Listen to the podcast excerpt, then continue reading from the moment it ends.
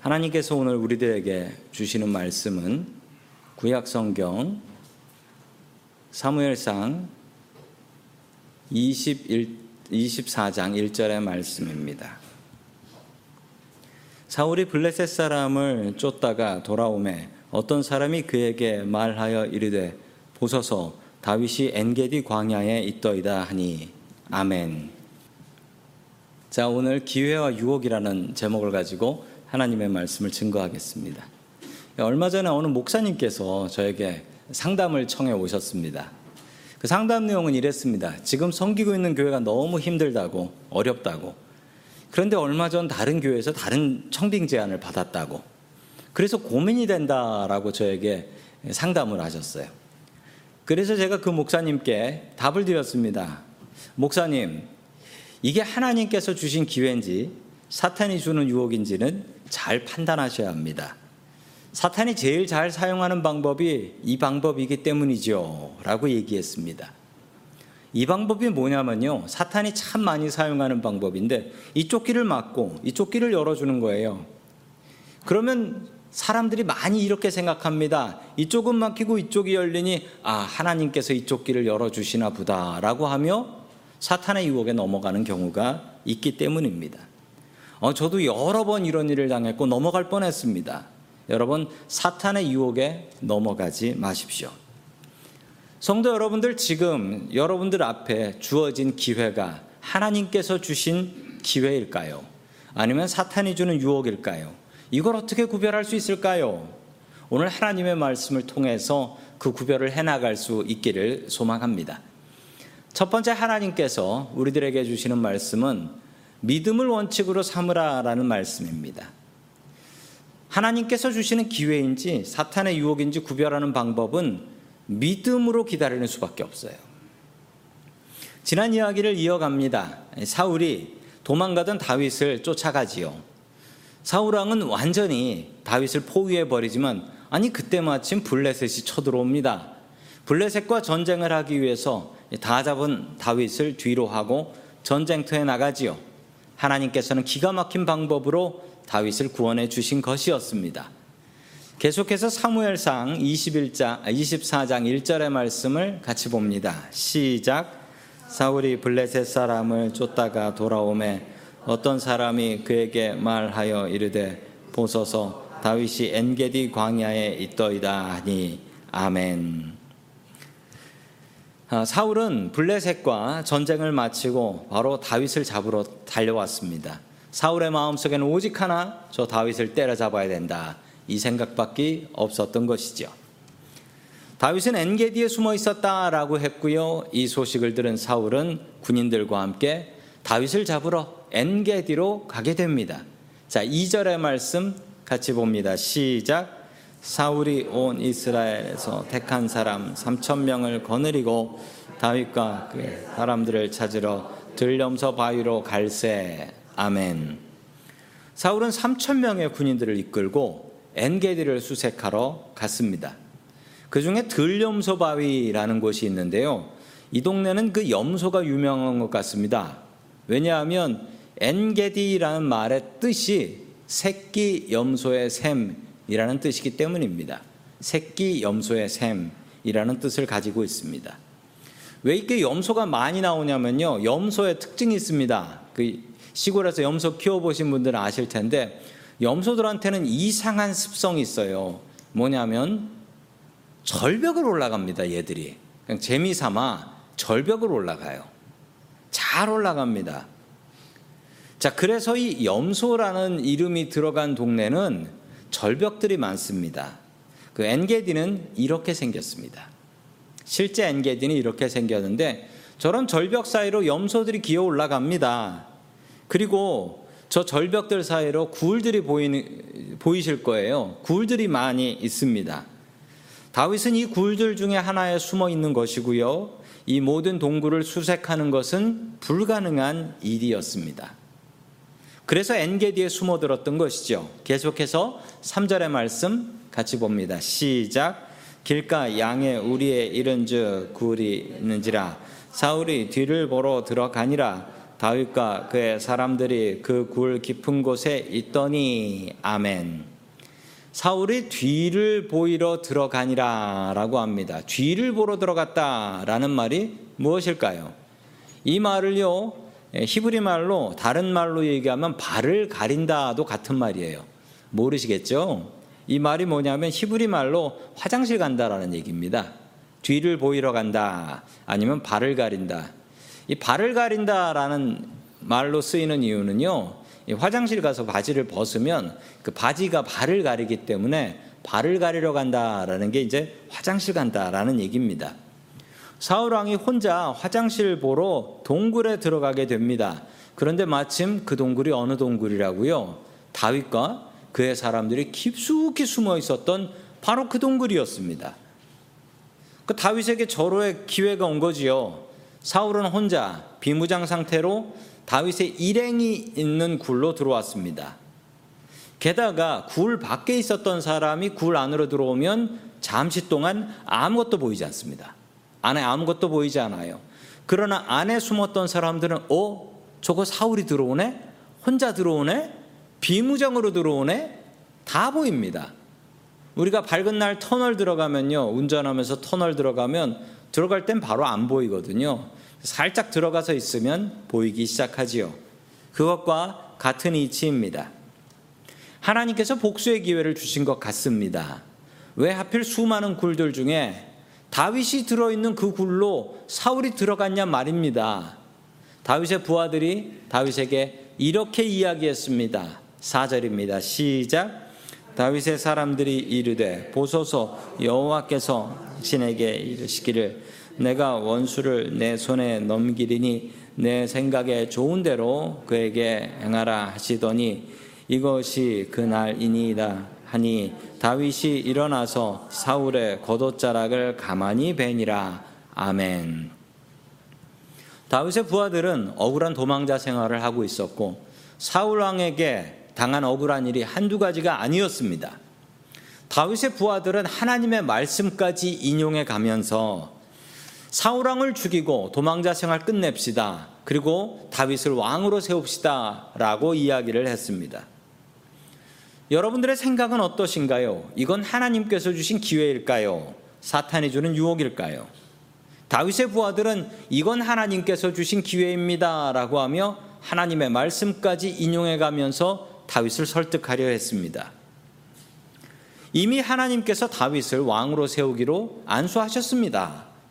그리고 지금 사울왕은 미쳐 날뛰고 있지요. 백성들의 마음은 이미 사울왕을 떠나기 시작했습니다. 사울 왕을 죽이고 다윗이 왕이 되는 것이 하나님의 뜻 같아 보입니다. 이거 하나님께서 주신 기회일까요? 그렇지 않습니다. 6절의 말씀 계속해서 봅니다. 시작.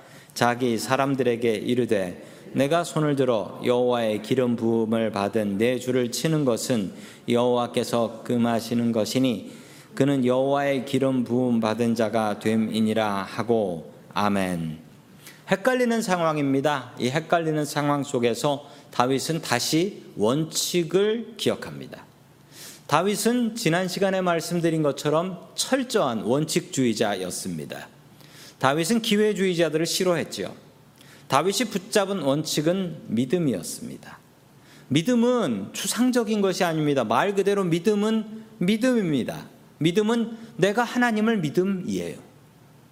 자신의 칼과 힘과 군사들을 의지하지 않았습니다. 하나님께서 이 세상의 주인이 되시고 나의 모든 어려움을 해결해 주실 분이라는 믿음이 있었습니다. 다윗은 믿음을 의지했습니다.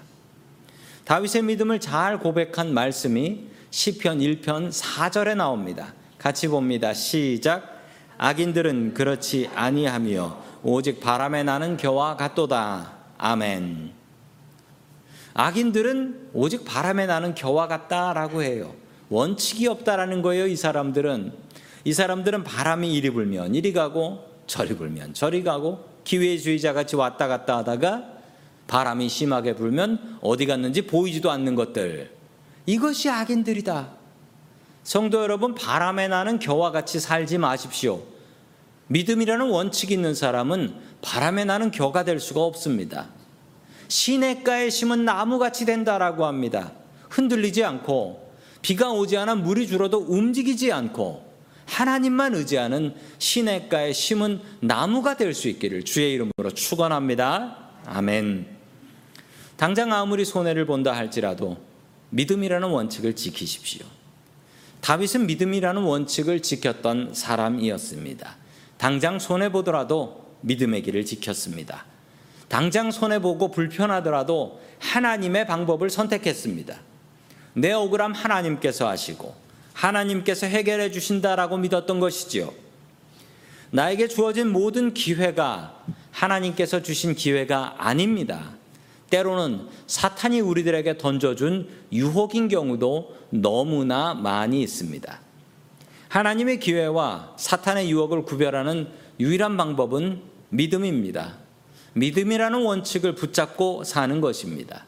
하나님을 믿고 기다리는 것입니다. 다윗은 하나님을 믿고 기다렸습니다. 당장 손해보고 옆에 있는 부하들이 왜 그렇게 하십니까? 라고 손가락질 합니다. 그러나 끝내 믿음을 지키면 끝내 싸움에서 이길 수 있습니다. 당장 다윗이 사울왕을 죽였다면 어떤 일이 벌어질까요? 유리한 일이 벌어질 수도 있습니다. 이제 도망자 생활 끝나는 거지요. 그리고 지금 다윗을 따르는 사람들이 600명이나 됩니다. 그날로 왕이 될 수 있는 겁니다. 나라가 오히려 안정될 수도 있습니다. 그러나 심각한 문제가 발생하게 됩니다.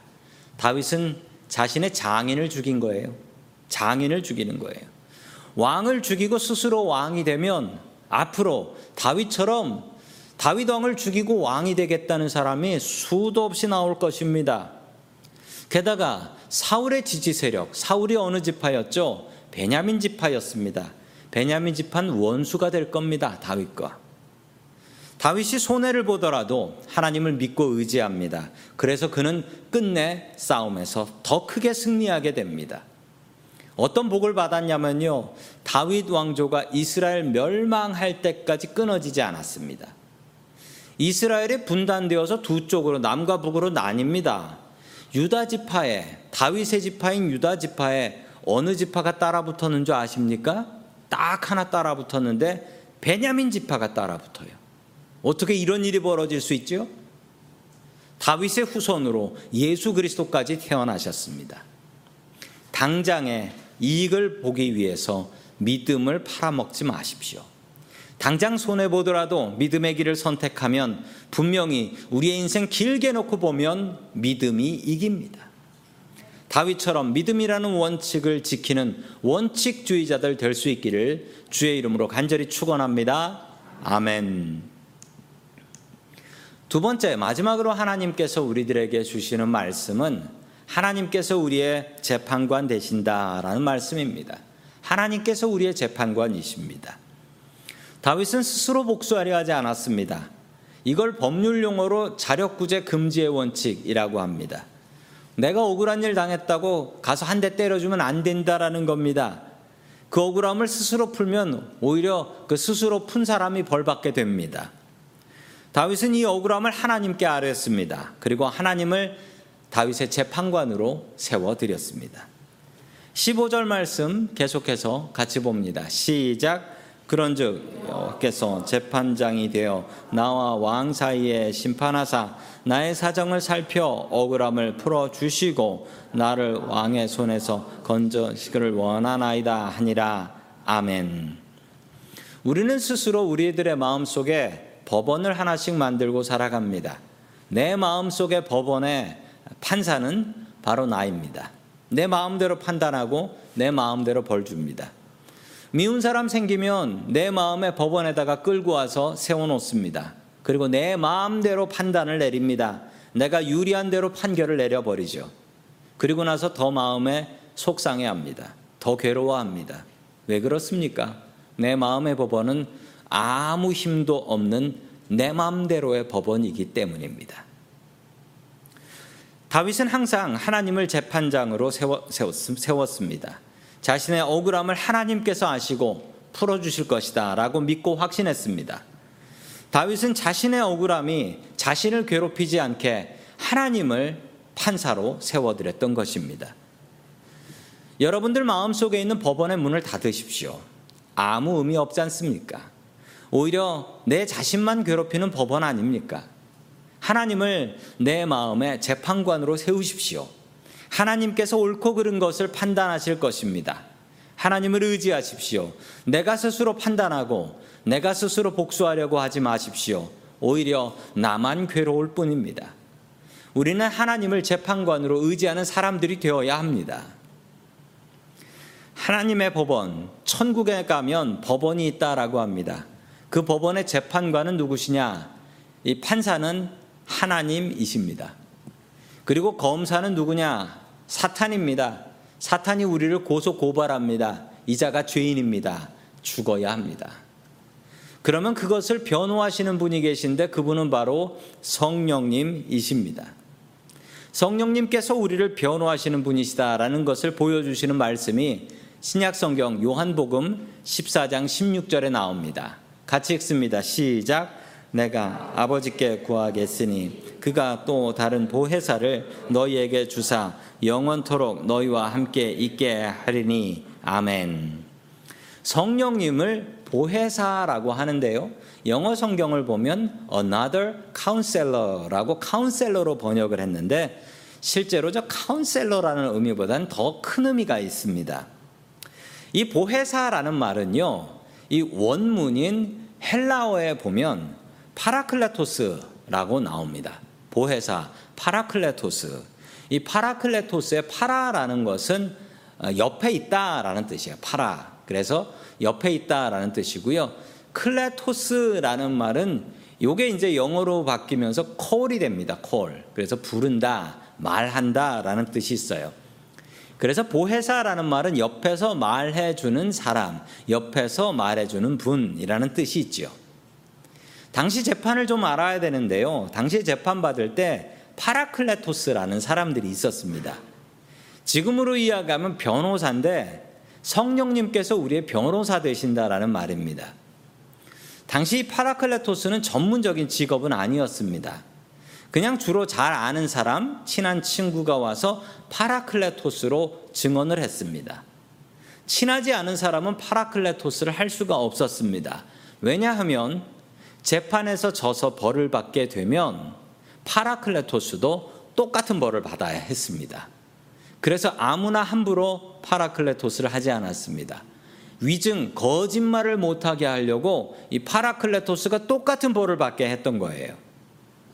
자신의 목숨을 걸고 변호해주는 친구 중에 진짜 친구가 파라클레토스였던 것이죠. 성령님께서 우리의 파라클레토스가 되십니다.